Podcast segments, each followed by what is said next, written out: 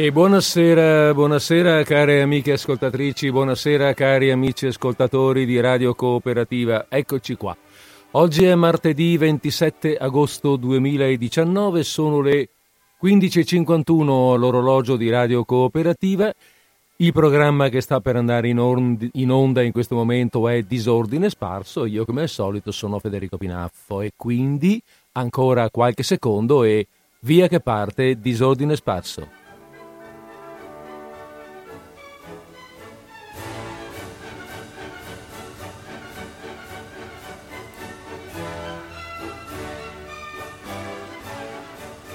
E là, sullo zan zan questa volta sono riuscito a tagliargli le gambe giusto perfetto al, uh, all'orchestra che ci ammannisce ogni settimana la marcia di Radetzky.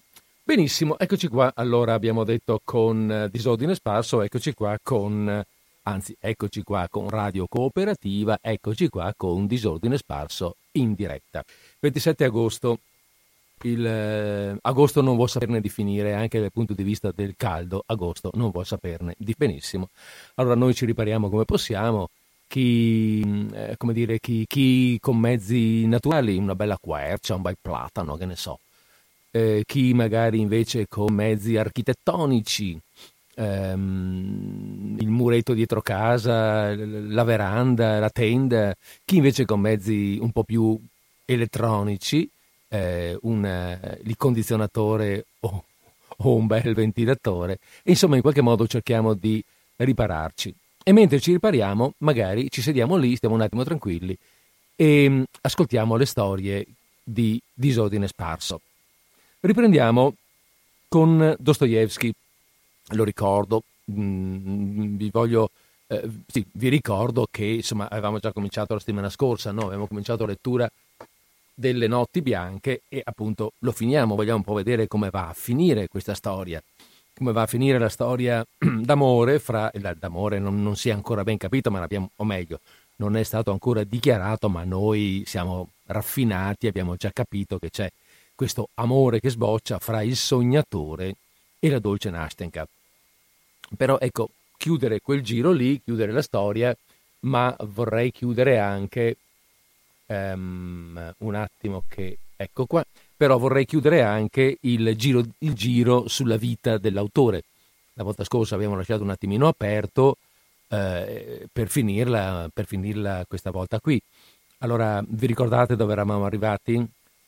Eh, a 28 anni, dopo aver scritto questo racconto qui, questo lungo racconto, è, andato, è stato condannato a morte Dostoevsky, condannato a morte come rivoluzionario.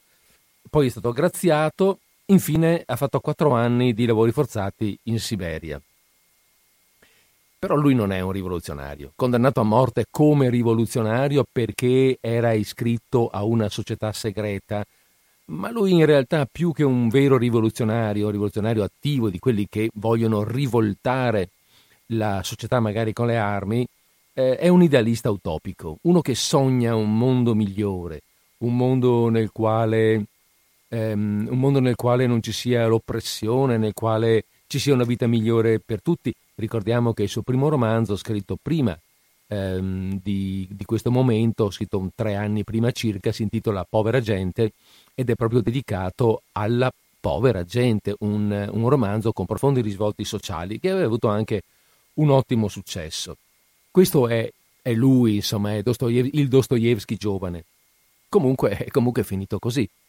Finito arrestato, condannato a morte addirittura, graziato, ma graziato in una maniera un po' particolare, perché graziato sostanzialmente in tempi abbastanza brevi, ma non gli è stata comunicata la grazia. Gli hanno fatto arrivare fin sul patibolo, cioè fino al momento prima della morte, che non ricordo se fosse prevista nel suo caso per fucilazione o per impiccagione, comunque solo davanti alla corda, diciamo così, gli è stato detto, boh, guarda, vai a casa, sei graziato. Questa, questo evento, questa storia, queste, eh, il, il, ehm, i giorni, le ore prima, che, prima di, della morte, il momento stesso, hanno, eh, è qualcosa che lo ha segnato profondamente e che, eh, e che verrà a galla nella letteratura successiva, nel suo scrivere successivo. Allora, mm, comunque, eh, comunque la sua condanna poi in qualche modo finisce per buona condotta, viene rilasciato abbastanza presto, dopo quattro anni, si fa presto a dire presto, nel senso ehm, quattro anni nelle, eh, ai lavori forzati nelle carceri zariste dell'Ottocento, della prima metà dell'Ottocento, non era uno scherzo. Comunque, insomma, vabbè, quando rientra, eh, quando riesce può finalmente rientrare eh, nella Russia europea, liberato, dicevamo, per buona condotta, si sposa. Si sposa e comincia a scrivere quei romanzi della maturità che lo renderanno famoso e che, come appunto accennavo prima, risentono fortemente delle sue esperienze, in particolare appunto di questa, di questa modalità così crudele eh, legata alla condanna a morte e la successiva grazia. Ehm, questa cosa, cioè, scusate, questa esperienza, la, ehm, la prigione, ehm, tutte cose che lo hanno for- fortemente segnato e segnano fortemente i romanzi della maturità. Però, però continua sua, il suo stile, cioè continua quella ricerca psicologica che era già evidente nel suo modo di scrivere e di essere fin da prima, solo che prima era una ricerca diciamo più serena, un po' quello che leggiamo in questo racconto qui, e poi invece diventa molto più sofferta, contorta, profonda e, an- e, e, ana- ana- e analista, anche perché l'uomo è maturato profondamente attraverso la sofferenza, ma anche per l'età. Eh, ricordiamo, così tanto per far presto, umiliati, offesi, memorie del sottosuolo, le memorie della casa dei morti, delitto e castigo, l'idiota, i demoni, i fratelli Karamazov, che è l'ultimo e il più, mm, come dire, più, più voluminoso, il più intenso, drammatico, profondamente eh, eh, morale eh, romanzo di Dostoevsky. Questo romanzo, in particolare, I fratelli Karamazov, esce nel 1880, allora lui è nato nel 21, quindi nell'80 ha, mm, eh, ha 59 anni, e, e, e ha subito un grande successo. Mentre però succede che lui, ehm, Fyodor Dostoevsky, muore l'anno dopo. Muore l'anno dopo, nell'81, per un enfisema polmonare che comunque si trascinava da tempo. Allora, abbiamo detto che Dostoevsky è un autore, un autore ricco, ricco di contenuti, molto profondo, anche complesso. Ne abbiamo dato qui un ritratto assai sintetico, insomma, no? abbiamo raccontato un po' la storia della vita, molto rapidamente anche quella, perché lo scopo nostro, lo scopo della nostra trasmissione non è certo quella di fare critica letteraria, per carità, insomma, ci sono, ci sono degli ottimi professionisti per fare quello. L'intenzione mia è solo quella di mm, raccontarvi un po' chi sia stato, ecco, l'autore un po' immaginarlo anche vederlo fisicamente, capire che è stato un uomo come noi, un uomo che ha avuto, ha avuto i suoi problemi. Um, l'autore, dicevo, di questa delicata storia del sognatore e della dolce Anastasia, detta Nastenka, eh, che sono i protagonisti del racconto Le notti bianche. La volta scorsa ehm, ah, scusate, Le Notti Bianche, che sono praticamente un racconto che si dipana lungo quattro nottate, quelle famose not- notti bianche cosiddette, che, mh, mm, eh, mm, che, che mh, mm, si hanno, eh, cioè quelle notti, le notti bianche, scusate, sarebbero quelle notti, quei periodi ehm, eh, del, dell'anno eh, in cui in certe, oltre certe latitudini praticamente la notte eh, non, è mai divent- non, è mai, o non è mai o quasi mai o per brevissimo tempo completamente buia perché il sole tramonta, tramonta a un eh, talmente basso sull'orizzonte che la sua luce continua a vedersi ancora.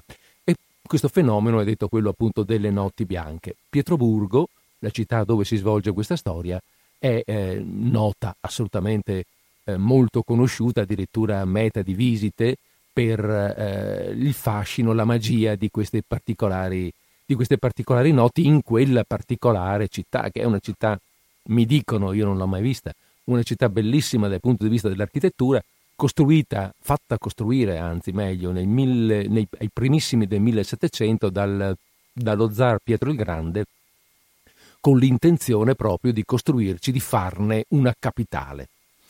Ebbene, eh, in, in, quattro notti del, 20, del 1800, ma sarà 25, 27, siamo lì attorno, succede questa storia.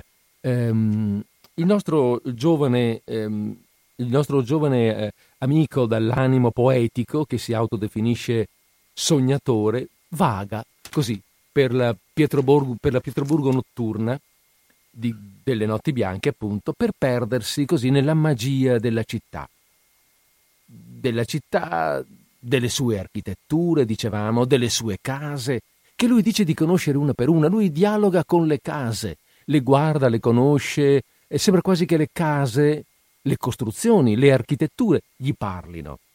Ma non è capace di relazione con le persone incontra quel tal signore che vede ogni giorno, mm, stava quasi per salutarlo, addirittura quasi per salutarlo, ma non lo saluta, ci mancherebbe altro. Lui parla con le case ma non con le persone, è incapace di una relazione con le persone, sempre immerso nel mondo dell'immaginazione, del sogno, fa di sé una descrizione che abbiamo letto la volta scorsa a questo proposito. Allora le notti, dicevamo, in cui eh, accadono questi eventi raccontati sono quattro.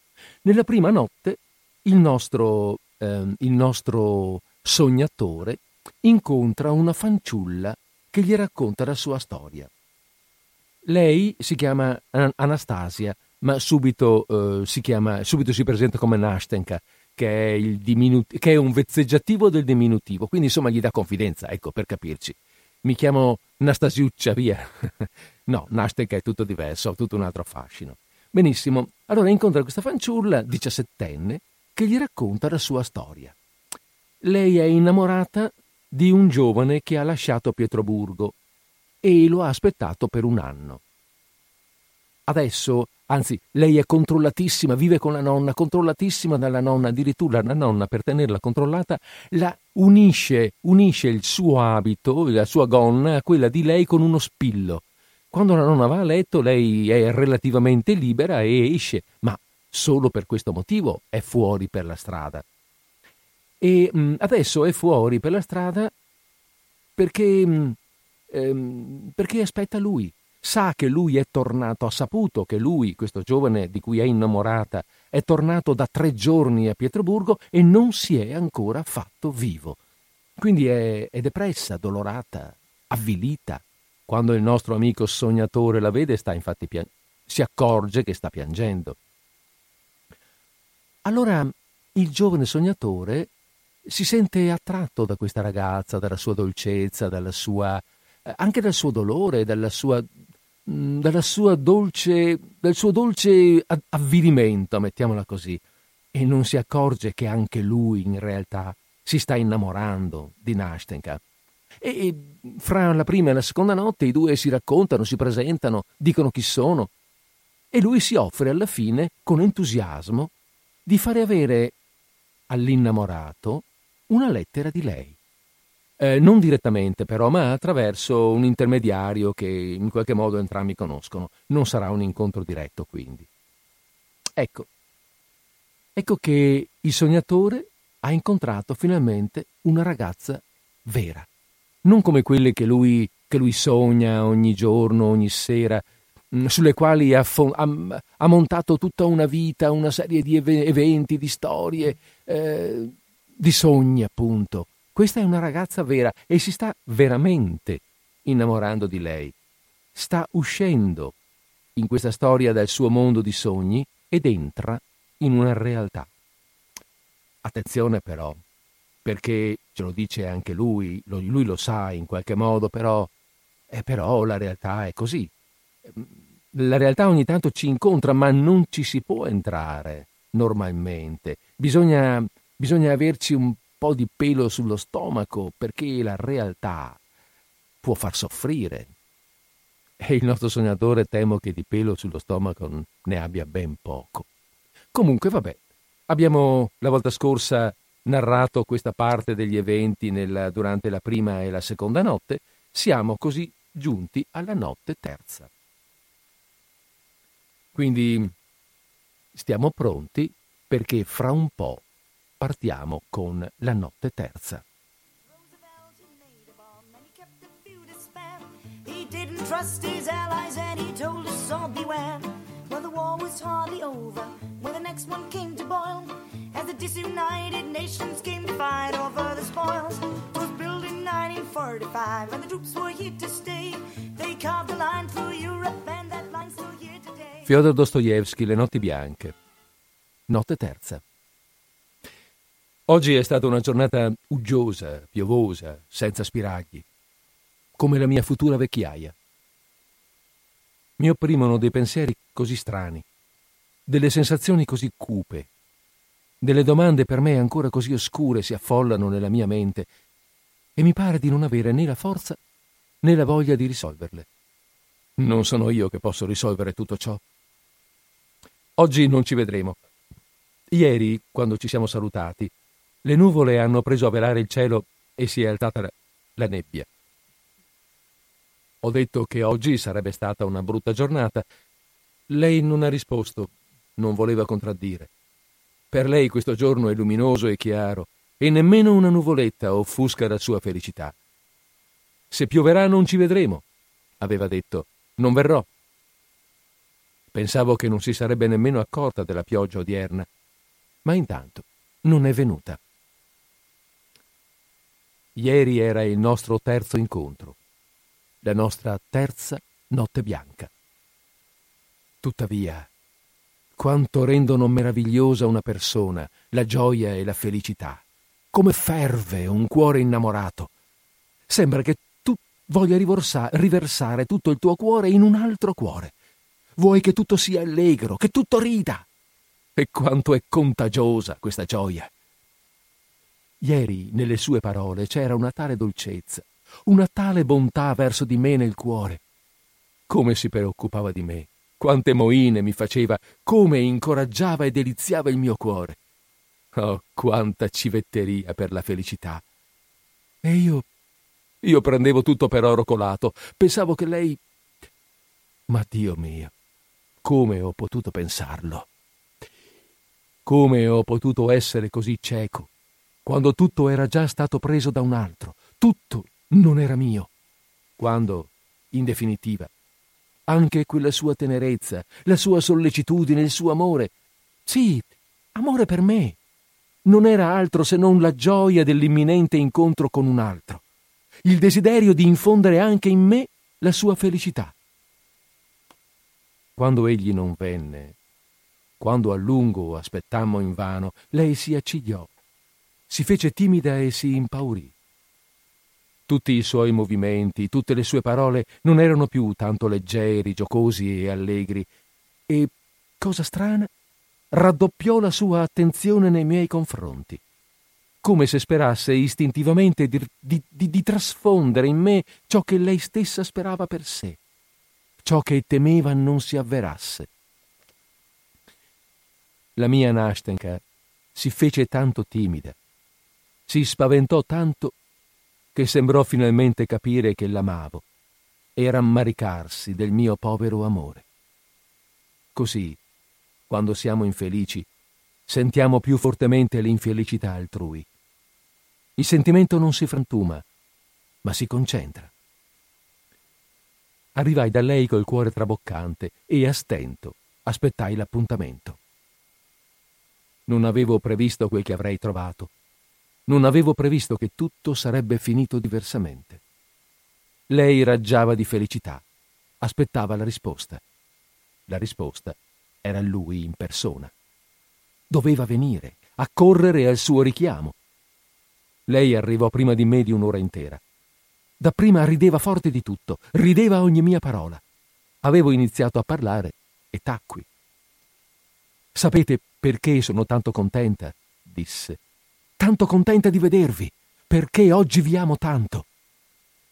Ebbene, chiesi io, e il mio cuore iniziò a tremare.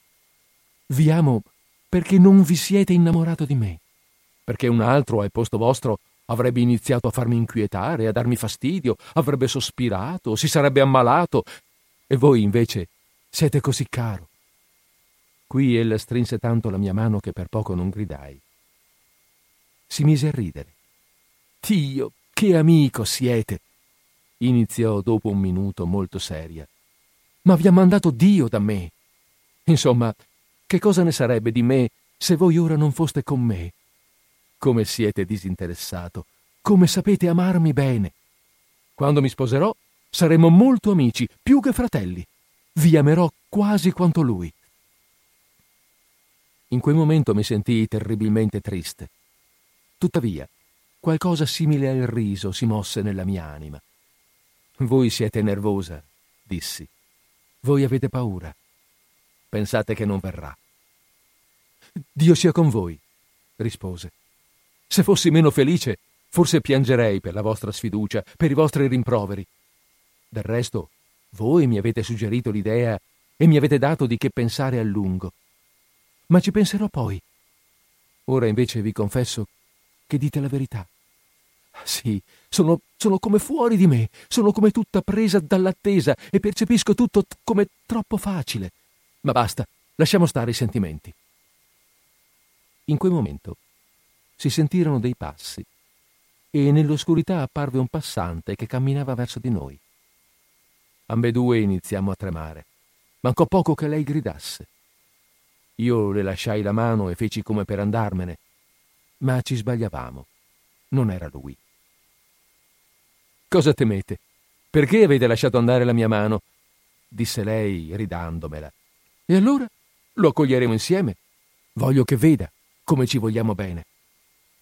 Come ci vogliamo bene, esclamai io. Oh, Nashtenka, Nashtenka, pensai, quanto hai detto con queste parole. Per un amore del genere, Nashtenka, in un altro momento si raggela un cuore e l'anima si sente soffocata. La tua mano è fredda, la mia ardente come il fuoco. Come sei cieca, Nashtenka. Oh, quanto insopportabile una persona felice in certi momenti. Ma io non posso essere in collera con te. Finalmente il mio cuore traboccò. Ascoltate, Nashtenka, dissi. Sapete cosa ho avuto tutto il giorno? Ebbene, cosa? Che cosa? Ditemelo in fretta. Come siete stato taciturno fino ad ora? In primo luogo, Nashtenka, quando ho eseguito tutte le vostre commissioni, ho dato la lettera, sono stato, sono stato dalle brave persone, dalle vostre brave persone, poi, poi sono tornato a casa e, e mi sono messo a dormire. Tutto qui, interruppe ridendo. Sì, quasi tutto qui, risposi io a malincuore perché i miei occhi già si riempivano di stupide lacrime mi sono svegliato un'ora prima del nostro appuntamento, ma era come se non avessi dormito. Non so cosa avevo. Camminavo. Per venirvi a raccontare tutto ciò, come se il tempo per me si fosse fermato, come se una sola sensazione, un solo sentimento da questo istante dovesse rimanere dentro di me in eterno, come se un solo minuto dovesse durare l'intera eternità e tutta la vita si fosse letteralmente fermata per me quando mi sono svegliato, mi è sembrato che un motivo musicale, ben noto da tempo, ascoltato un giorno da qualche parte, dimenticato e dolce, ora riaffiorasse in me. Mi è sembrato che da tutta una vita chiedesse di sgorgare dalla mia anima, e solo ora. Ah, Dio mio, Dio mio! Interruppe Nastenka. Cosa significa tutto questo? Non capisco una parola. Ah, Nastenka, volevo trasmettervi in qualche modo questa strana sensazione. Iniziai con voce lamentosa, nella quale era ancora nascosta la speranza, sebbene assai remota. Basta, smettetela, basta! cominciò a dire lei, e in un attimo indovinò la birichina. All'improvviso divenne insolitamente chiacchierona, allegra, vivace. Mi prese sotto braccio, rideva, voleva che anche io ridessi e ogni mia titubante parola provocava in lei un riso così sonoro e prolungato. Iniziavo a risentirmi. Lei all'improvviso si mise a civettare. Ascoltate, iniziò. In realtà sono un pochino seccata per il fatto che non vi siete innamorato di me. Ah, raccapezzatevi un po' con quest'uomo. Ma comunque, signor irremovibile, non potete non lodarmi per essere così semplice Dico tutto da sola. Dico tutto. Qualunque stupidaggine mi passi per la testa. Ascoltate, sono le undici, mi pare, dissi, quando i cadenzati rintocchi della campana cominciarono a risuonare dalla lontana torre municipale. Lei d'improvviso si fermò, smise di ridere e iniziò a contare. Sì, le undici, disse alla fine, con una vocetta timorosa e indecisa. Mi pentii subito di averla spaventata, di averle fatto contare le ore, e mi maledissi per quell'accesso di cattiveria. Mi faceva così tristezza e non sapevo come riscattare la mia colpa. Iniziai a consolarla, a cercare dei motivi all'assenza di lui, ad addurre diverse scuse, prove. Non sarebbe stato più facile in quel momento ingannare altri che lei. Per di più, ognuno, in un momento del genere, ascolta con una certa gioia qualunque conforto ed è felicissimo se c'è anche solo l'ombra di una giustificazione. Ma è una cosa ridicola, iniziai io, infervorandomi sempre più e ammirando l'insolita chiarezza delle mie argomentazioni. Oltretutto non poteva venire. Voi avete ingannato e confuso anche me, Nastenka, tanto che ho perso il conto del tempo. Ma pensateci un po'. Ha appena avuto il tempo di ricevere la lettera. Mettiamo che non possa venire. Mettiamo che risponda. Allora la lettera non arriverà prima di domani. Andrò a prenderla domani sul far del giorno e vi farò subito sapere. Ma supponete infine un migliaio di probabilità. Beh, non era a casa quando è arrivata la lettera e forse non l'ha ancora letta. Tutto può accadere. Ah sì, sì, rispondeva Nastenka. Non ci avevo nemmeno pensato. Naturalmente, tutto può accadere. Continuò con voce molto conciliante, ma nella quale, come una piacevole spiacevole dissonanza, si sentiva un qualche altro remoto pensiero. Ecco cosa farete, continuò. Domani andrete al più presto e se ricevete qualcosa fatemelo subito sapere. Sapete, no, dove vivo? E iniziò a ripetermi il suo indirizzo. Poi all'improvviso divenne così tenera, così timorosa con me. Sembrava ascoltare attentamente quello che le dicevo. Ma quando le rivolsi una domanda, tacque, si confuse e voltò la testolina. La guardai negli occhi. Infatti, piangeva. Insomma, è mai possibile? È mai possibile? Oh, che bambina siete! Che infantilismo! Basta! Cercò di sorridere, di calmarsi, ma il mento le tremava e il petto continuava ad agitarsi. Penso a voi, mi disse dopo un minuto di silenzio. Voi siete così buono che sarei di pietra se non lo sentissi. Sapete cosa mi è appena venuto in mente? Vi ho messo tutti e due a confronto. Perché lui non è voi? Perché non è come voi? È peggiore di voi. Eppure io lo amo più di voi. Io non rispondevo nulla. Sembrava si aspettasse che io dicessi qualcosa. Naturalmente, forse io ancora non lo capisco del tutto.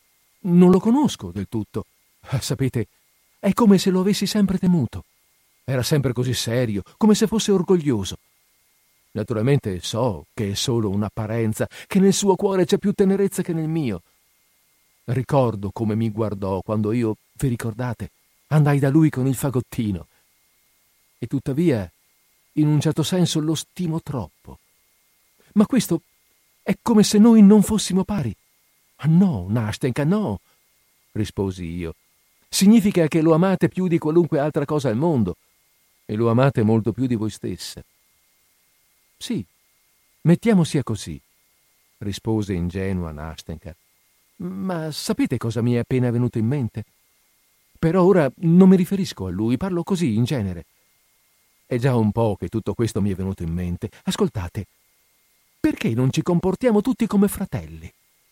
Perché anche l'uomo migliore è come se nascondesse sempre qualcosa all'altro e gli tacesse qualcosa? Perché non dire subito, direttamente, quel che si ha nel cuore, se sai che non parlerai al vento? Altrimenti, ognuno appare più severo di quanto in effetti sia, come se tutti temessero di offendere i propri sentimenti, palesandoli molto velocemente. Ah, Nastenka, dite il vero. Ma questo avviene per molte ragioni. Interruppi io, che in quel momento più che mai reprimevo i miei sentimenti. No, no, rispose lei con profondo trasporto. Ecco, voi, per esempio, non siete come gli altri. Non so davvero come potrei descrivervi ciò che provo, ma mi sembra che voi, per esempio, che voi ora... mi sembra che sacrifichiate qualcosa per me, aggiunse timidamente gettandomi una rapida occhiata. Voi mi scuserete se vi parlo così, ma sono una ragazza semplice.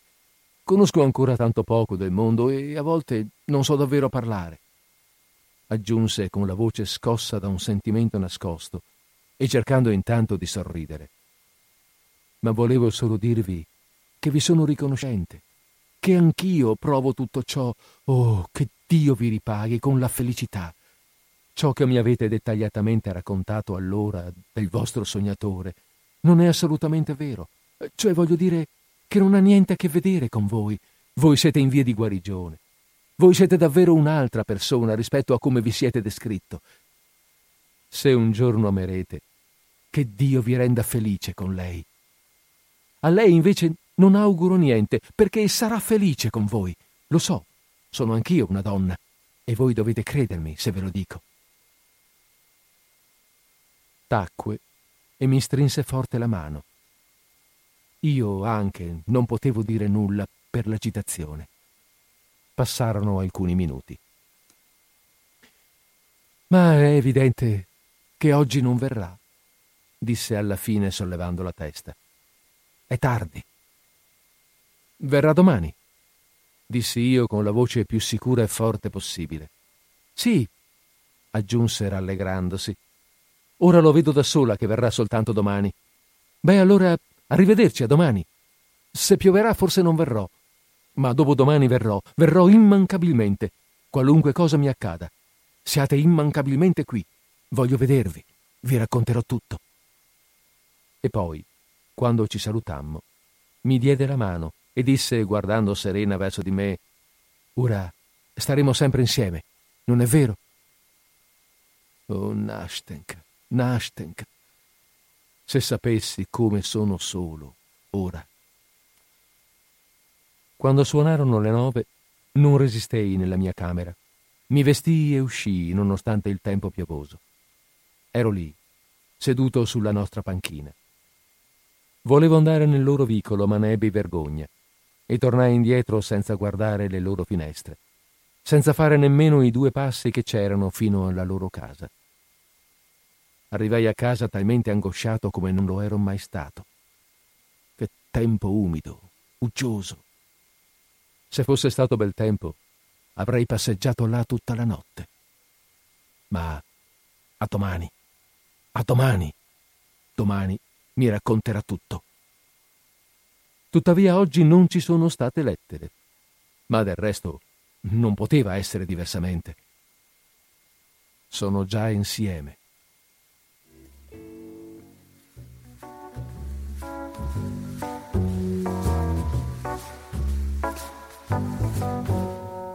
Je ne veux pas être une madone qu'on enferme dans l'oubli. Je veux qu'on me chante comme fredonne jusqu'à l'insomnie. Ils seront tous à mes pieds, la tête tour à tour noyée. Je veux pas commentaire sur terre avec mes étoiles, j'espère,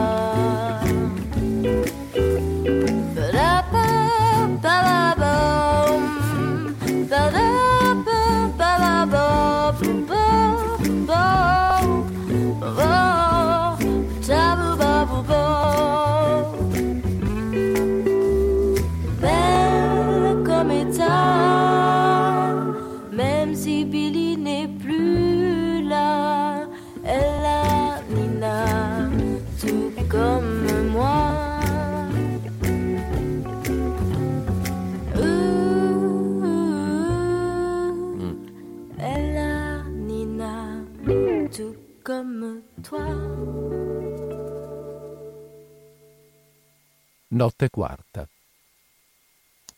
Dio, com'è tutto andato a finire. In che modo è andato tutto a finire? Sono arrivato alle nove. Lei era già lì. L'ho notata ancora da lontano.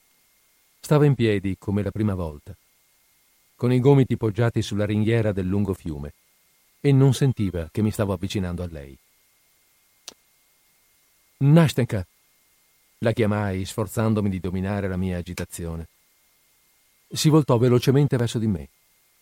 Ebbene, disse, ebbene, su. La guardavo perplesso. Ebbene, dov'è la lettera? Avete portato la lettera? ripeté, afferrando con la mano la ringhiera. No, non ho lettere, dissi io alla fine. Davvero non è ancora venuto.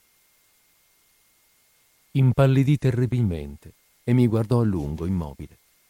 Avevo infranto la sua ultima speranza. Beh, Dio sia con lui, esclamò alla fine con voce rotta. Dio sia con lui, se mi lascia così. Abbassò gli occhi. Poi voleva guardarmi, ma non poté. Per alcuni altri minuti dominò la propria agitazione, ma all'improvviso si voltò, poggiò i gomiti sulla balaustrata del lungo fiume e scoppiò in lacrime. Basta, basta, proruppi io, ma non ebbi la forza di continuare, guardandola. E cosa avrei potuto dire? Non consolatemi, diceva piangendo. Non mi parlate di lui, non dite che verrà, che non mi ha abbandonata tanto crudelmente, tanto disumanamente come ha fatto. Perché? Perché? Forse c'era qualcosa nella mia lettera, in quella infelice lettera. Qui i singhiozzi le troncarono la voce. Mi si spezzava il cuore a guardarla. Oh, com'è disumanamente crudele, rispose. E nemmeno una riga, nemmeno una riga. Se avesse risposto che non gli ero necessaria, che mi respingeva. E invece nemmeno una riga in tre interi giorni. Come gli è facile offendere, oltraggiare una povera ragazza indifesa che ha la sola colpa di amarlo. Oh, quanto ho sportato in questi tre giorni. Dio mio, Dio mio. Se penso che sono andata da lui la prima volta spontaneamente, che mi sono umiliata davanti a lui, ho pianto, che ho implorato da lui almeno una stilla d'amore. E poi... Ascoltate, disse rivolgendosi a me, e i suoi occhietti neri presero a brillare.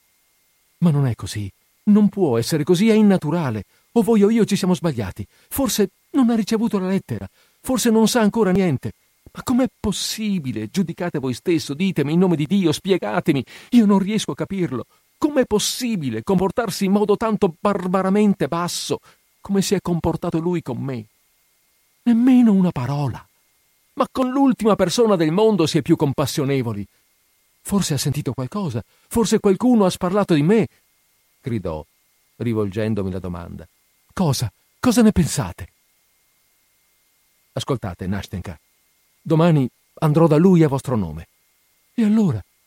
Gli chiederò tutto, gli racconterò tutto. E allora, e allora? Voi scriverete una lettera. Non dite di no, Nastenka, non dite di no. Io gli farò apprezzare il vostro comportamento, saprà tutto e se... No, no, amico mio, no. Interruppe, basta. Neanche più una parola, neanche una sola parola da me, né una riga, basta. Io non lo conosco, io non lo amo più, io... io lo scorderò. Non finì la frase. Calmatevi, calmatevi. Sedetevi qui, in Ashtenka, dissi, facendola sedere sulla panchina. Ma sono calma. Basta, è così. E le lacrime, quelle si asciugheranno. Che credete? Che mi ucciderò? Che mi annegherò? Il mio cuore traboccava. Volevo iniziare un discorso, ma non potei. Ascoltate, continuò, prendendomi la mano. Ditemi, voi vi sareste comportato così? Voi non avreste abbandonato colei che era venuta da voi spontaneamente. Voi non le avreste gettato in faccia il vostro spudorato disprezzo per il suo debole, stupido cuore. Voi l'avreste protetta. Voi vi sareste figurato che era sola, che non sapeva badare a se stessa, che non sapeva guardarsi dall'amarvi, che non aveva colpa, che, in definitiva, non aveva colpa, che non aveva fatto niente. Oh mio Dio, mio Dio! Nastenka! gridai alla fine, non avendo più la forza di vincere la mia agitazione. Nastenka, voi mi straziate, voi martoriate il mio cuore, voi mi uccidete, Nastenka. Io non posso tacere, devo finalmente parlare, tirare fuori tutto ciò che mi pesa qui sul cuore. Dicendolo, mi alzai dalla panchina. Lei mi prese la mano e mi guardò sbalordita. Cosa avete? disse alla fine. Ascoltate, dissi io deciso. Ascoltatemi, Nastenka. Quello che sto per dirvi sono tutte stupidaggini, tutte sciocche chimere. So che non potrà mai accadere, ma non posso più tacere. In nome di ciò per cui ora soffrite, vi prego in anticipo di perdonarmi. Ma cosa, cosa? disse, smettendo di piangere e fissandomi mentre una strana curiosità brillava nei suoi occhietti sbalorditi. Cosa avete? È una cosa assurda, ma vi amo, Nastenka. Ecco cosa. Beh, ora tutto è stato detto, dissi agitando la mano. Ora vedrete, ora vedrete se potrete parlare con me come avete parlato adesso, se potrete finalmente ascoltare quello che vi dirò. Ma cosa dunque, cosa? interruppe Nastenka. Cosa ne verrà? Insomma, lo sapevo da un pezzo che mi amavate, ma avevo sempre avuto l'impressione che mi amaste così, semplicemente. Ah, oh, Dio mio, Dio mio! Da principio era semplicemente Nastenka, ma ora, ora, ora mi sento proprio come voi quando andaste da lui allora con il vostro fagottino. Peggio di voi, Nastenka, perché lui allora non amava nessuna, mentre voi amate. Ma cosa mi state dicendo? Io davvero non vi capisco. Ma ascoltate, a che pro, cioè non a che pro, ma, ma, ma perché voi siete così e così all'improvviso... Oddio, dico delle sciocchezze. Ma voi... E Nastenka si confuse completamente. Le sue gote si infiammarono. Abbassò gli occhi. Che fare, Nastenka? Che devo fare? È colpa mia, ho abusato. Ma no, no, non è colpa mia. Nastenka, io lo sento, lo percepisco, perché il mio cuore mi dice che ho ragione, perché non posso in alcun modo offendervi, in nessun modo oltraggiarvi. Sono stato vostro amico. Beh, anche adesso lo sono. Non ho tradito nulla. Ecco, ecco che mi sgorgano le lacrime ora, Nastenka. Che sgorghino, che sgorghino. Non danno fastidio a nessuno, si asciugheranno, Nastenka. Ma sedete dunque, sedete, disse, facendomi sedere sulla panchina. Oh, Dio mio. No, Nastenka, non mi siedo. Non posso più star qui. Ormai non dovete più vedermi. Vi dirò tutto e me ne andrò. Voglio solo dirvi che non avreste mai saputo che vi amo. Avrei sepolto il mio segreto. Non dovrei martoriarvi ora in questo momento col mio egoismo. No, ma ora non posso resistere.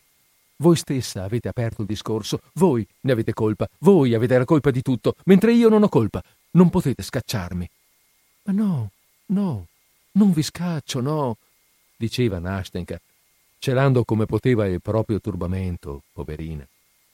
Non mi cacciate? Ah, no, no, no, ero io che volevo scappare da voi e me ne andrò, me ne andrò, ma prima vi dirò tutto, perché quando parlavate qui non riuscivo a rimanere seduto, quando piangevate qui, quando vi tormentavate, perché... Beh, perché, lo devo dire, Nastenka, perché vi respingono, perché hanno respinto il vostro amore, provavo, sentivo che nel mio cuore c'era così tanto amore per voi, Nastenka, così tanto amore. E mi ha preso una tale amarezza di non potervi aiutare con questo amore che il cuore mi si spezzava e io, io non ho potuto tacere. Dovevo parlare, Nastenka, dovevo parlare. Ah sì, sì, parlatemi, parlatemi così, disse Nastenka con un inesplicabile moto. Vi sembrerà strano, forse, che io vi dica così, ma, ma parlate. Poi vi dirò, vi racconterò tutto. vi faccio pena, Nastenka. Vi faccio semplicemente pena, amica mia cara. Quel che è perduto è perduto. Quel che è stato detto non si può ritirare. Non è così? Beh, così ora sapete tutto. Beh, eccoci al punto di partenza. E va bene. Ora va tutto a meraviglia. Ma, ma ascoltate, quando voi sedevate e piangevate, io pensavo tra di me, oh, oh, fatemi dire cosa pensavo. Pensavo che, beh, è chiaro, è chiaro, non, non può essere Nastenka. Pensavo che voi, pensavo che voi in qualche modo, beh, beh, in modo assolutamente assurdo, non lo amaste più. Allora, allora, io pensavo già l'altro ieri e ieri, Nastenka, allora avrei fatto in modo, avrei indubbiamente fatto in modo che voi amaste me, già che avete detto, già che avete detto voi stessa, Nastenka, che, che stavate quasi per innamorarvi di me. Insomma, cos'altro? Beh, è pressoché tutto ciò che volevo dirvi. Rimane solo da dire che ci sarebbe, se voi mi amaste, solo questo, nient'altro. Ascoltate, amica mia, perché voi siete comunque amica mia. Io naturalmente sono una persona semplice, povera, così insignificante. Ma il punto non è questo. Non faccio che girare intorno all'argomento, è solo l'imbarazzo, Nastenka. Ma io, io vi amerei tanto, vi amerei tanto, che se ancora lo amaste e continuaste ad amare colui che non conosco, tuttavia notereste che il mio amore non vi sarebbe in alcun modo di peso. Sentireste solo, percepireste solo ogni minuto che accanto a voi batte un cuore riconoscente, riconoscente, un cuore ardente che per voi... Oh, Nastenka, Nastenka, cosa avete fatto di me? Non piangete, non piangete, non voglio che piangiate, disse Nastenka, alzandosi di scatto dalla panchina. Venite, alzatevi, venite con me. Non piangete, non piangete, diceva, asciugandomi le lacrime col suo fazzoletto. Su, venite ora. Forse vi dirò qualcosa? Sì, se ora mi ha lasciata, se mi ha scordata. Sebbene lo ami ancora, non voglio ingannarvi. Ma ascoltate, rispondetemi. Se io, per esempio, mi innamorassi di voi, cioè, cioè se io solo... Oh, amico mio, amico mio, se penso, se penso quanto vi ho offeso quando ridevo del vostro amore, quando vi lodavo per non esservi innamorato. Oh Dio, ma come ho fatto a non prevederlo? Come ho fatto a non prevedere? Come ho potuto essere tanto cieca? Ma, ma insomma, ho deciso, vi dirò tutto. Ascoltate, Nastenka, sapete cosa? Me ne andrò via da voi. Ecco cosa. Non faccio altro che tormentarvi. Ecco che avete dei rimorsi di coscienza perché mi avete deriso. Ma io non voglio, sì, non voglio che voi, oltre al vostro dolore, è mia naturalmente la colpa, Nastenka, ma addio. Restate, ascoltatemi. Potete aspettare. Aspettare cosa? Come? Io. io lo amo. Ma mi passerà. Deve passare. Non può non passare. Già sta passando, lo sento. Chissà, forse sarà finita oggi stesso. Perché. perché io lo odio, perché mi ha preso in giro mentre voi piangevate qui insieme a me, perché voi non mi, ave... non mi avreste respinta come lui, perché voi amate, mentre lui non mi amava, perché anch'io, Anch'io, in definitiva, vi amo. Sì, vi amo. Vi amo come voi amate me. Ve l'ho detto io stessa anche prima, voi stesso l'avete sentito. Vi amo. Perché siete migliori di lui, perché siete più nobile di lui, perché. perché lui. L'agitazione della poverina era tanto grande che non finì la frase. Mi mise la testa sulla spalla, poi sul petto, e iniziò a piangere amaramente.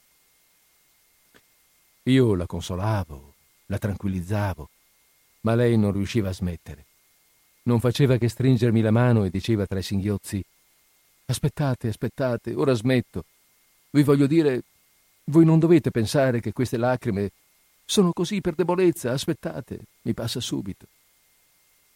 Finalmente smise, si asciugò le lacrime e riprendemmo a camminare.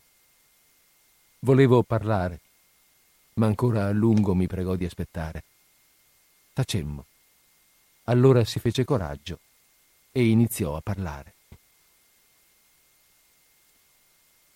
Ecco, iniziò con voce debole e tremante, ma nella quale d'improvviso risonò qualcosa che mi si piantò direttamente nel cuore e dolcemente lo fece dolere. Non pensate che io sia così incostante e volubile. Non pensate che io possa tanto facilmente e in fretta scordare e tradire. L'ho amato un anno intero e giuro su Dio che mai, mai, neanche col pensiero gli sono stata infedele. Lui questo l'ha disprezzato. Ha riso di me. Dio sia con lui. Ma mi ha mortificata e ha offeso il mio cuore. Io, io non lo amo, perché posso amare solo ciò che è generoso, che mi capisce, che è nobile. Perché anch'io sono così e lui non è degno di me. Ebbene, Dio sia con lui.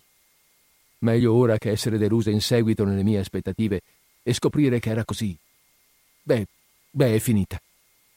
Ma chissà, mio buon amico, continuò stringendomi la mano, chissà, forse tutto il mio amore è stato un inganno dei sensi, dell'immaginazione, forse è cominciato come uno scherzo, come una sciocchezza, perché ero sotto sorveglianza della nonna.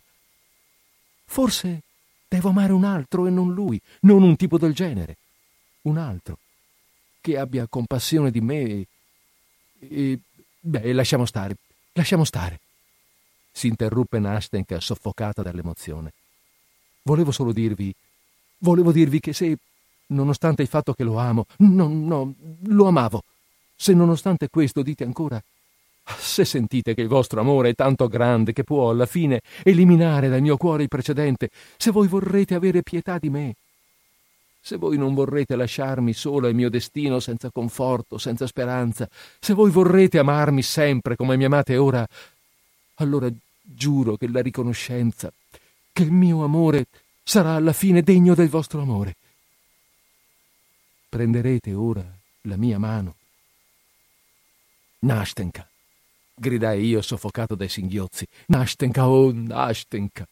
Beh, basta, basta, su, ora basta, basta davvero, disse dominandosi a stento. Su, ora è già tutto deciso, non è vero? È così? Insomma, voi siete felice. E anch'io sono felice. Non c'è bisogno di dire altro. Aspettate, abbiate pietà di me. Parlate di qualcos'altro in nome di Dio. Sì, Nastenka, sì. Basta con questo argomento. Ora sono felice. Io. io. Beh, Nastenka, su. Parliamo d'altro. Alla svelta. Parliamo, parliamo alla svelta d'altro. Sì, sì, sono pronto. E non sapevamo che dire. Ridevamo, piangevamo, dicevamo migliaia di parole senza nesso né senso. Ora camminavamo sul marciapiede, ora d'improvviso tornavamo indietro e ci mettevamo ad attraversare la strada, poi ci fermavamo e di nuovo attraversavamo verso il lungo fiume.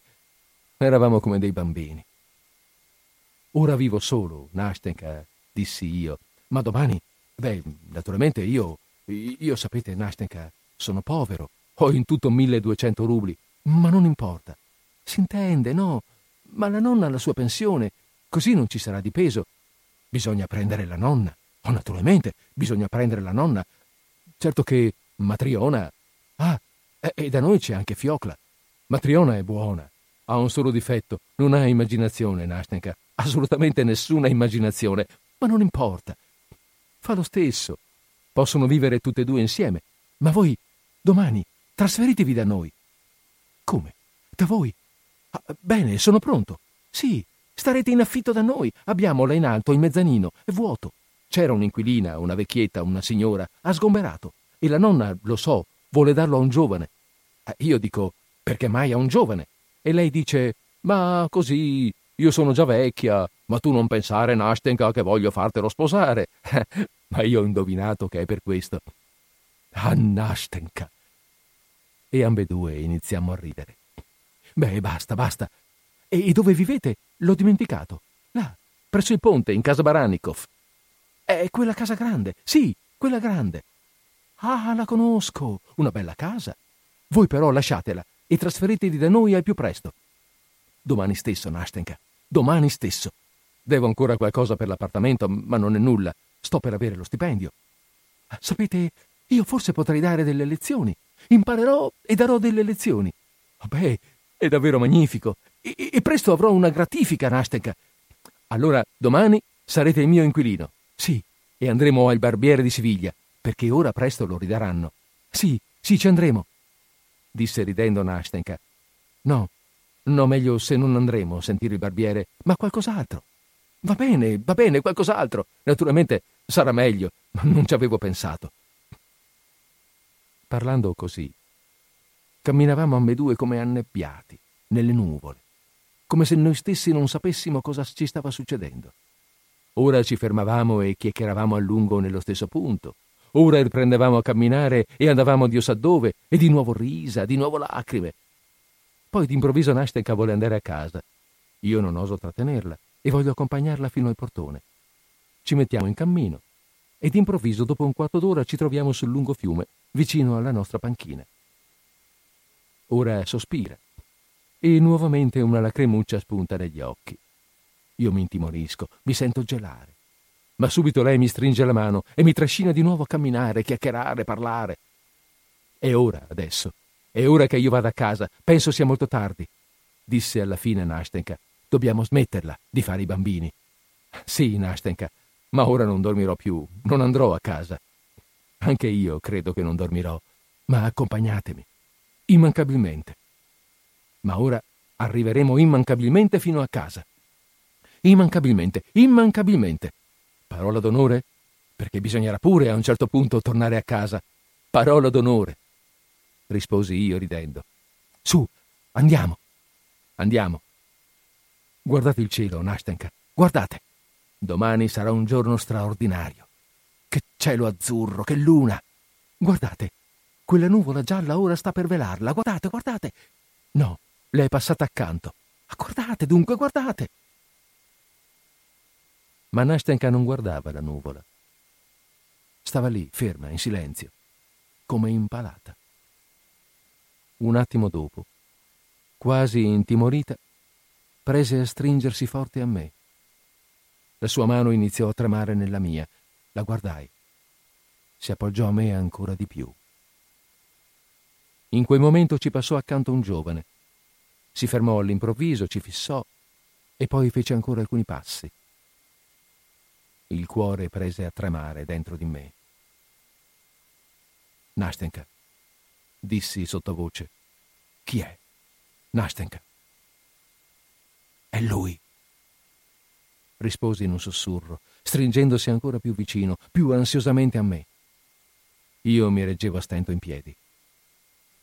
Nastenka! Nastenka, sei tu! Si sentì una voce dietro di noi e in quel momento il giovane fece alcuni passi nella nostra direzione. Dio, che grido! Come sussultò, come si strappò dalle mie braccia e gli volò incontro. Io stavo lì fermo e li guardavo come morto. Ma gli aveva appena dato la mano, si era appena gettata nelle sue braccia che d'improvviso si voltò di nuovo verso di me. Me la ritrovai accanto come un turbine, come un lampo e prima che avessi il tempo di riavermi mi si strinse al collo con ambedue le braccia e mi baciò fortemente, ardentemente. Poi, senza dirmi una parola, si gettò nuovamente verso di lui, lo prese per mano e lo trascinò dietro di sé. Rimasi lì, fermo a lungo, e li guardai andar via. Alla fine scomparvero ambedue alla mia vista. Salty and blind.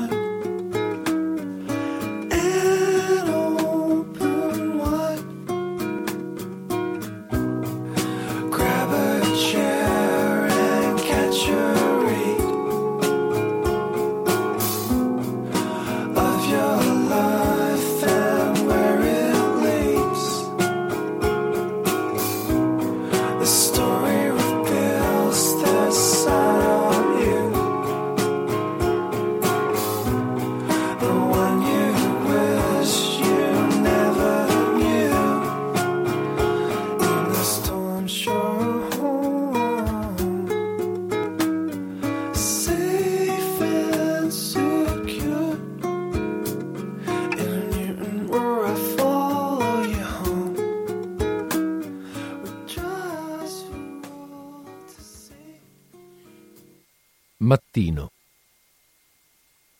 Le mie notti finirono un mattino.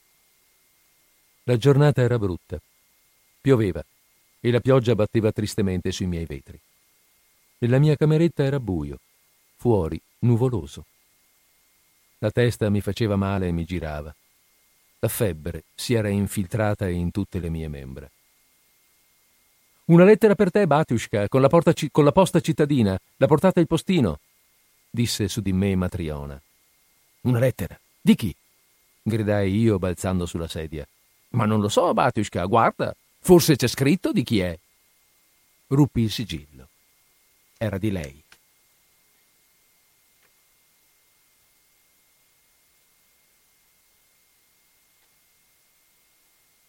Oh, perdonatemi, perdonatemi, mi scriveva Nastenka. Vi prego in ginocchio, perdonatemi. Ho ingannato voi e me stessa. È stato un sogno, una visione. Mi sono consumata per voi oggi. Perdonatemi, perdonatemi. Non mi condannate, perché non sono cambiata affatto nei vostri confronti. Ho detto che vi avrei amato e anche ora vi amo, è più che amore. Oh Dio, se potessi amarvi tutti e due in una sola volta. Oh, se voi foste lui. Ah, se voi foste lui. Balenò nella mia testa. Ho ricordato le tue parole, Nastenka. Dio sa cosa non farei ora per voi. So che vi sentite affranto e triste. Vi ho offeso, ma sapete, se ami, non ricordi a lungo un'offesa e voi mi amate. Vi ringrazio. Sì, vi ringrazio per questo amore, perché è impresso nella mia memoria come un dolce sogno che ricordi a lungo dopo il risveglio, perché ricorderò in eterno l'attimo in cui voi, tanto fraternamente mi avete aperto il vostro cuore e tanto generosamente avete preso in dono il mio, afflitto, per proteggerlo, vezzeggiarlo, guarirlo. Se mi perdonerete, allora il ricordo di voi sarà elevato in me ad un eterno, riconoscente sentimento verso di voi che mai si cancellerà dalla mia anima. Conserverò questo ricordo, gli sarò fedele, non lo tradirò. Non tradirò il mio cuore, è troppo costante. Ancora ieri è ritornato tanto in fretta a colui al quale apparteneva per l'eternità. Noi ci incontreremo. Verrete da noi, non ci lascerete. Sarete in eterno per me un amico, un fratello. E quando mi vedrete, mi darete la mano, vero? Me la darete. Mi avete perdonato, non è vero? Mi amate come prima. Oh, amatemi, non mi lasciate, perché vi amo tanto in questo momento, perché sono degna del vostro amore, perché lo merito, mio caro amico. La prossima settimana lo sposerò. È tornato innamorato, non mi aveva scordata. Non vi arrabbiate se vi ho scritto di lui, ma voglio venire da voi insieme a lui. Voi gli vorrete bene, non è vero? Perdonate, ricordate e amate la vostra Nastenka. Rilessi più volte la lettera. Mi scendevano le lacrime dagli occhi. Alla fine mi cadde dalle mani e mi coprì il viso. Caro, ehi, caro, iniziò Matriona. Cosa, vecchia? Quella ragnatela, l'ho tolta tutta dal soffitto. Adesso sposati pure, invita gente, sarebbe l'ora. Guardai Matriona. Era ancora in gamba, una vecchia giovane, ma non so perché all'improvviso mi apparve con lo sguardo spento con le rughe sul viso, ingobbita, decrepita. Non so perché, all'improvviso mi sembrò che anche la mia camera fosse invecchiata come la vecchia. Le pareti e il pavimento erano sbiaditi. Tutto si era offuscato. Di ragnatele ce n'erano ancora di più. Non so perché. Quando guardai dalla finestra mi sembrò che la casa di fronte anche fosse diventata decrepita e si fosse a sua volta offuscata, che gli stucchi sulle colonne si fossero staccati e fossero caduti, che i cornicioni fossero anneriti e coperti di crepe e le pareti, da un colore giallo-bruno scuro brillante, fossero diventate a chiazze. Forse un raggio di sole, dopo aver fatto improvvisamente capolino da dietro una nuvola, si nascose di nuovo sotto la nube carica di pioggia e tutto di nuovo si offuscò a miei occhi. O forse, davanti a me, balenò così sgradita e triste tutta la prospettiva del mio futuro. e io vidi me stesso così come ora, esattamente tra 15 anni, invecchiato, nella stessa camera, ugualmente solo, con la stessa matriona, che non era diventata più intelligente in tutti quegli anni. Ma non pensare che ricordi la mia offesa, Nastenka, che spinga una nuvola scura sulla tua chiara e tranquilla felicità, che rimproverandoti aspramente spinga l'angoscia sul tuo cuore, lo offenda con un segreto rimorso e lo faccia battere angosciosamente nel momento della beatitudine, che sciupi anche uno solo di quei teneri fiori che hai intrecciato nei tuoi riccioli neri quando sei andata insieme a lui all'altare. Oh, mai, mai. Che sia chiaro il tuo cielo, che sia luminoso e sereno il tuo caro sorriso, che tu sia benedetta per l'attimo di beatitudine e di felicità che hai dato ad un altrui cuore, solo, riconoscente. Dio mio, un intero attimo di beatitudine. Ed è forse poco, seppure nell'intera vita di un uomo.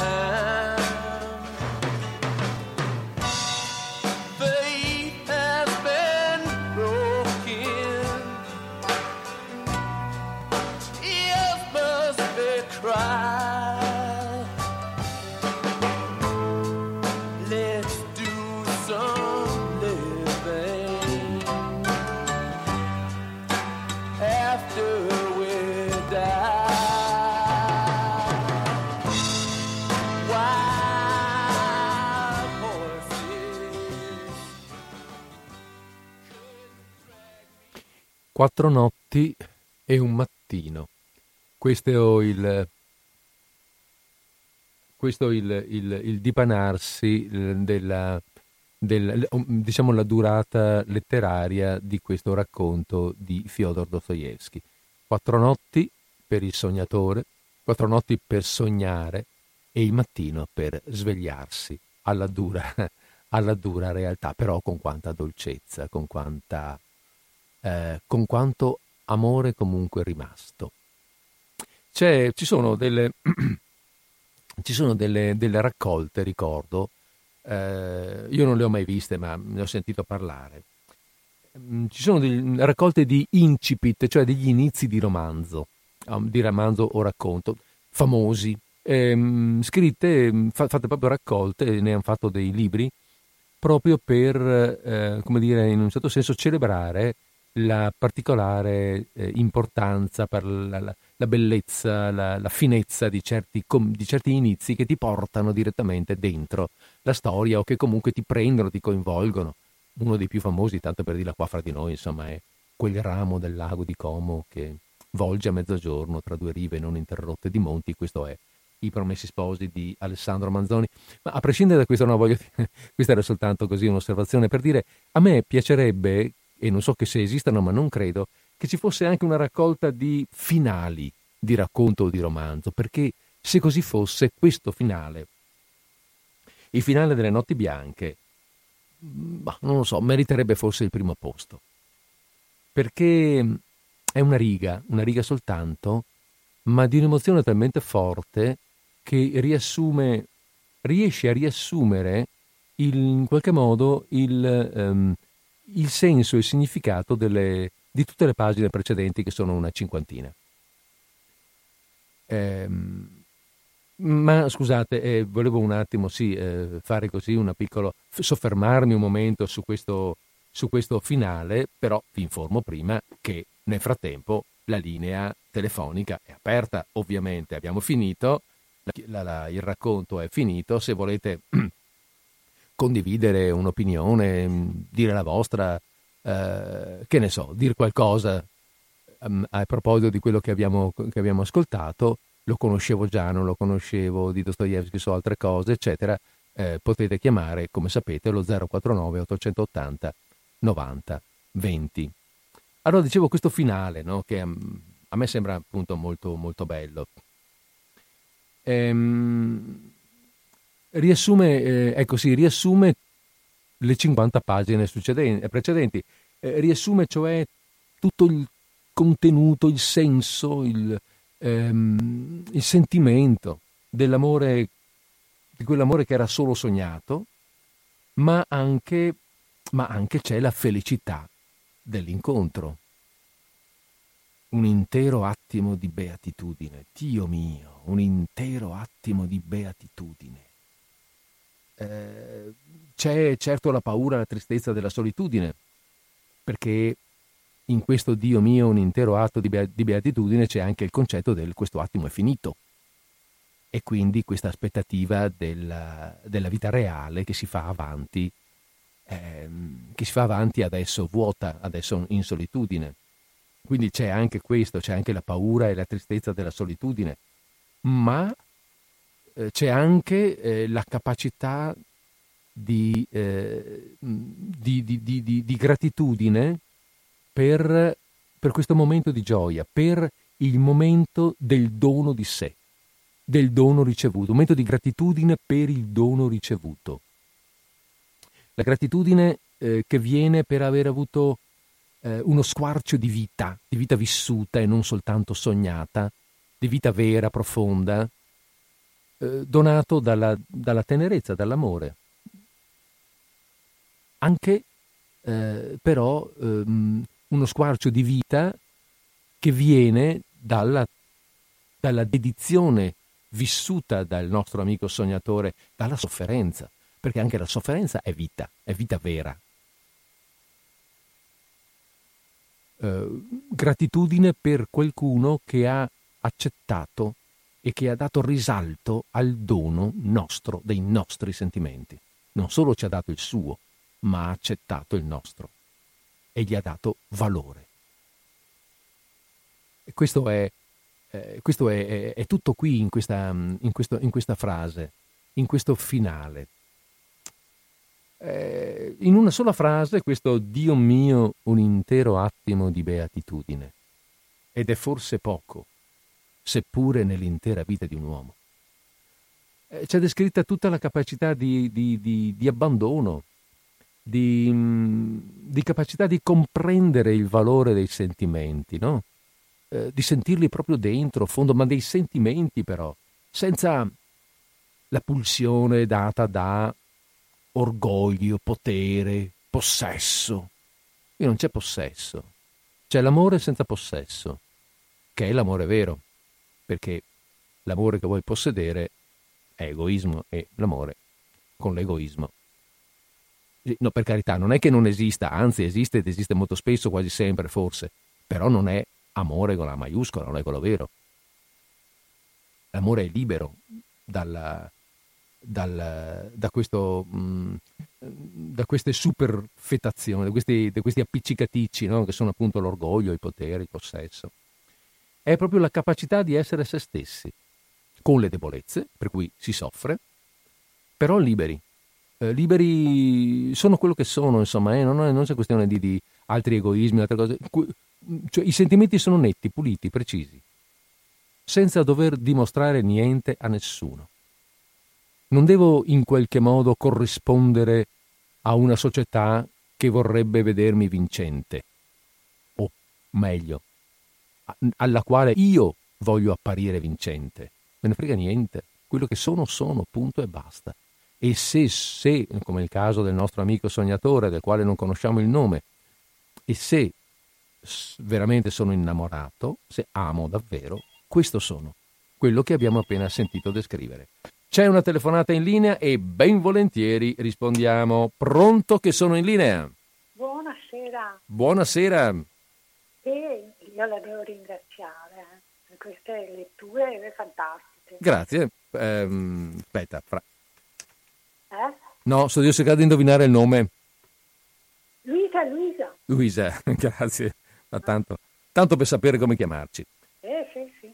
Cioè, sono 800 direi io. Profondo, no?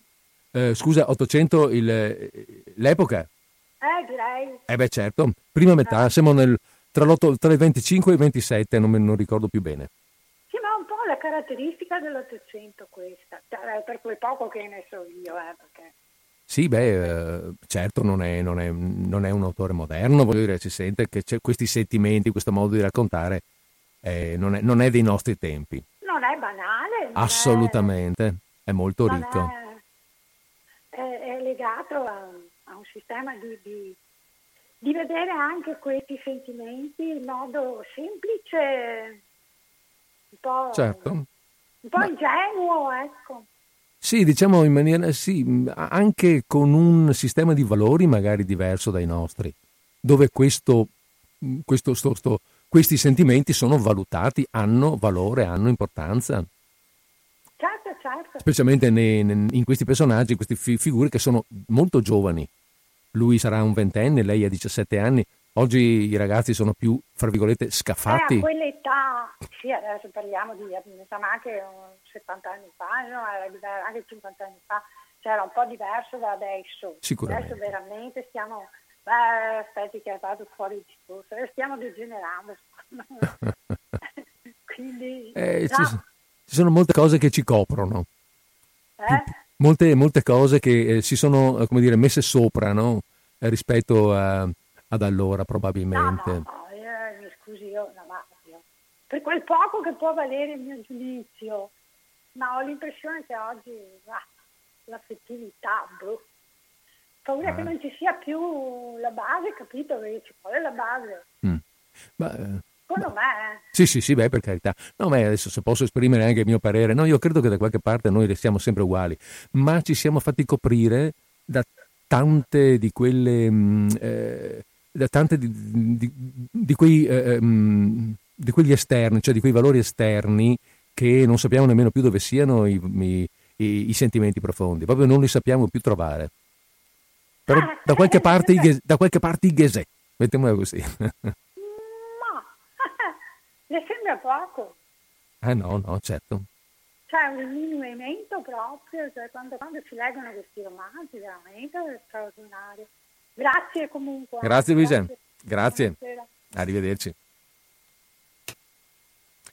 Beh sì, in effetti eh, dobbiamo anche un po' pensare, è vero, giustamente come ci faceva notare la nostra ascoltatrice, eh, siamo in un'altra epoca e una relazione di questo tipo oggi non è pensabile.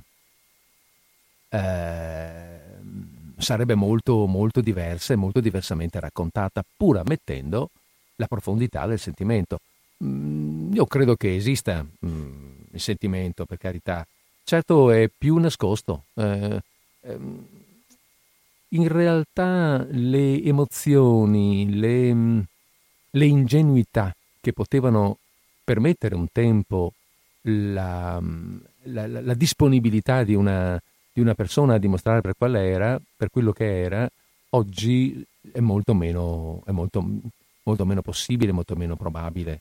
Abbiamo delle convenienze, ci siamo creati delle convenienze, delle, appunto dicevo prima, delle superfettazioni che eh, ci, ci, mh, ci obbligano a eh, comportamenti, ci obbligano a, a, mh, eh, a nasconderci, a- ecco, ci obbligano a dei nascondimenti e non ce ne rendiamo, e spesso, spesso per carità, non ce ne rendiamo ben conto. eh.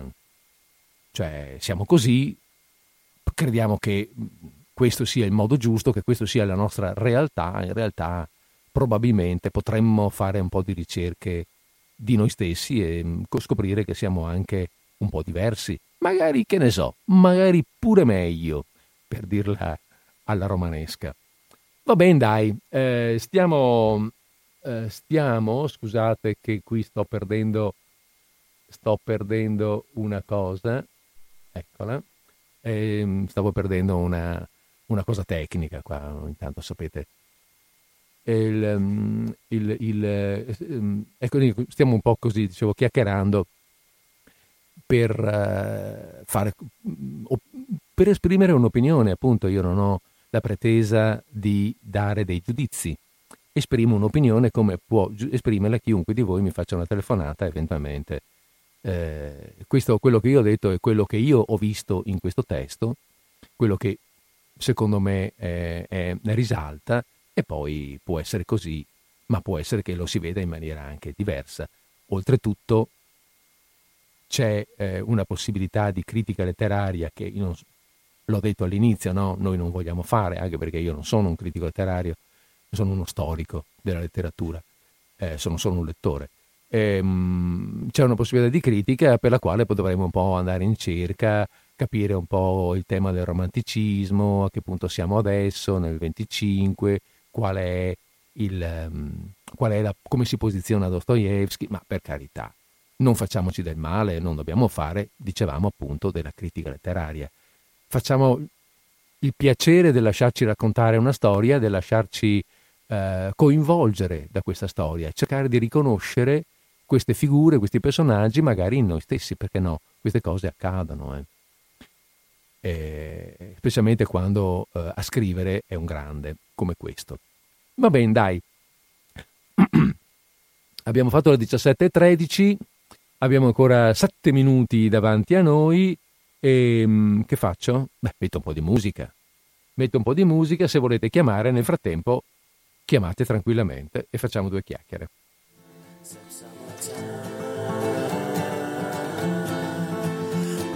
North Hollywood skyline, North Hollywood skyline, North Hollywood skyline,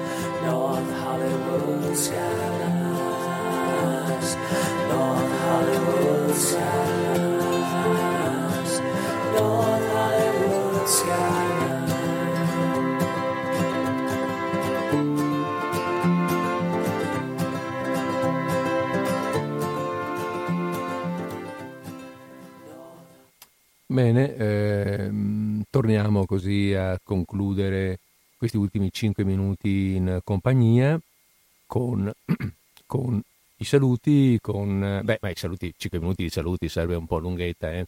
Con i saluti, qualche altra parola, magari una telefonata se viene. Cosa abbiamo fatto oggi? Allora, vabbè, dai, riassumo, nel senso, oggi abbiamo letto, abbiamo letto la parte finale del racconto del lungo racconto Le notti bianche di Fyodor Dostoevsky.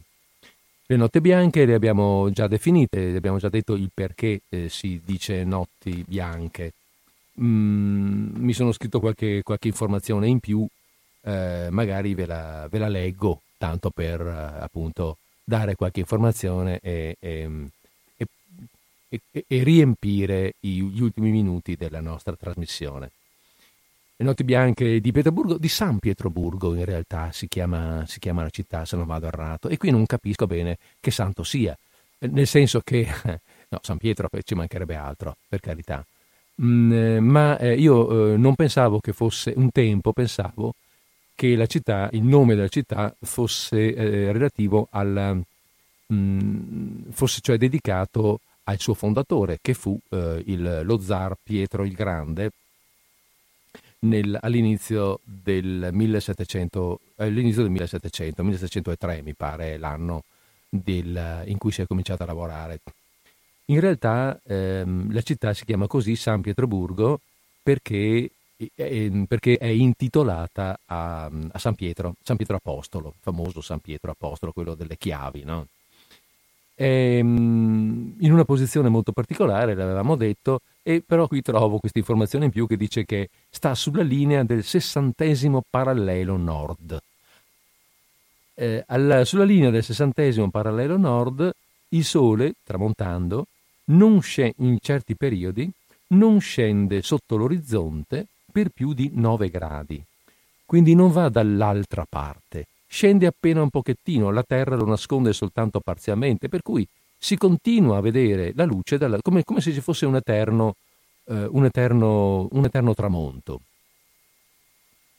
Eh, Soprattutto questo accade, que- oh, no, meglio, soprattutto questo accade eh, in maniera molto evidente nel periodo primavera-estate, diciamo, tra fine maggio e inizio luglio. Sembra che il 21 giugno sia la giornata mh, in cui questo effetto è particolarmente rilevante. Sappiamo che ci sono gite contro gite, viaggi, si va a vedere San Pietroburgo non solo perché è una città ricca di, mh, eh, ricca di, di- di- architetture, una città molto bella, molto importante, ricca di musei, ehm, tra i più importanti al mondo, ma anche perché appunto eh, una città anche, scusate, particolarmente affascinante perché è attraversata dal grande fiume, no? la Neva. C'è una telefonata in linea, io rispondo però siamo ormai in chiusura, informo il telefonista che dobbiamo far presto. Siamo in linea, pronto? Pronto, sono Daniela da Follina. Daniela, ciao, ben trovata. Ciao Federico, oggi non ho potuto neanche Arco. ascoltarti perché la radio non va. Peccato. Beh, no, va bene, dai, pazienza. Accetto, prendiamo i saluti e basta, va bene? Sarà per la prossima volta. Va bene, grazie. Arrivederci. Ciao, grazie. Ciao. Sì, boh, allora abbiamo fatto abbastanza presto da poter dire che stiamo in effetti concludendo la nostra trasmissione ehm, raccontandoci questa, questa cosa qui, ecco. Eh, raccontandoci che appunto ehm, ehm, San Pietroburgo assieme a, cioè nelle, nelle, come dire, nei giri turistici di- in Russia è una città, la città forse preferita anche addirittura a Mosca per certi versi. Vabbè, a Mosca non si può fare a meno di andare, no? Se uno va in Russia, eh, cosa fa? Vogliono andare a vedere la capitale, però non si può perdere San Pietroburgo. Va bene, dai, detto questo, abbiamo fatto anche un po' di, eh, di ufficio turistico e è venuto effettivamente il momento dei saluti.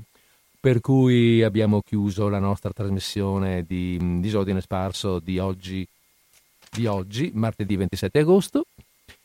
Mm, per cui vi saluto, vi auguro una buona continuazione di giornata, una buona conclusione di giornata, una buona continuazione di settimana, una buona conclusione di settimana. Vi do arrivederci, il mio arrivederci a martedì prossimo, sempre su Radio Cooperativa, sempre con disordine sparso.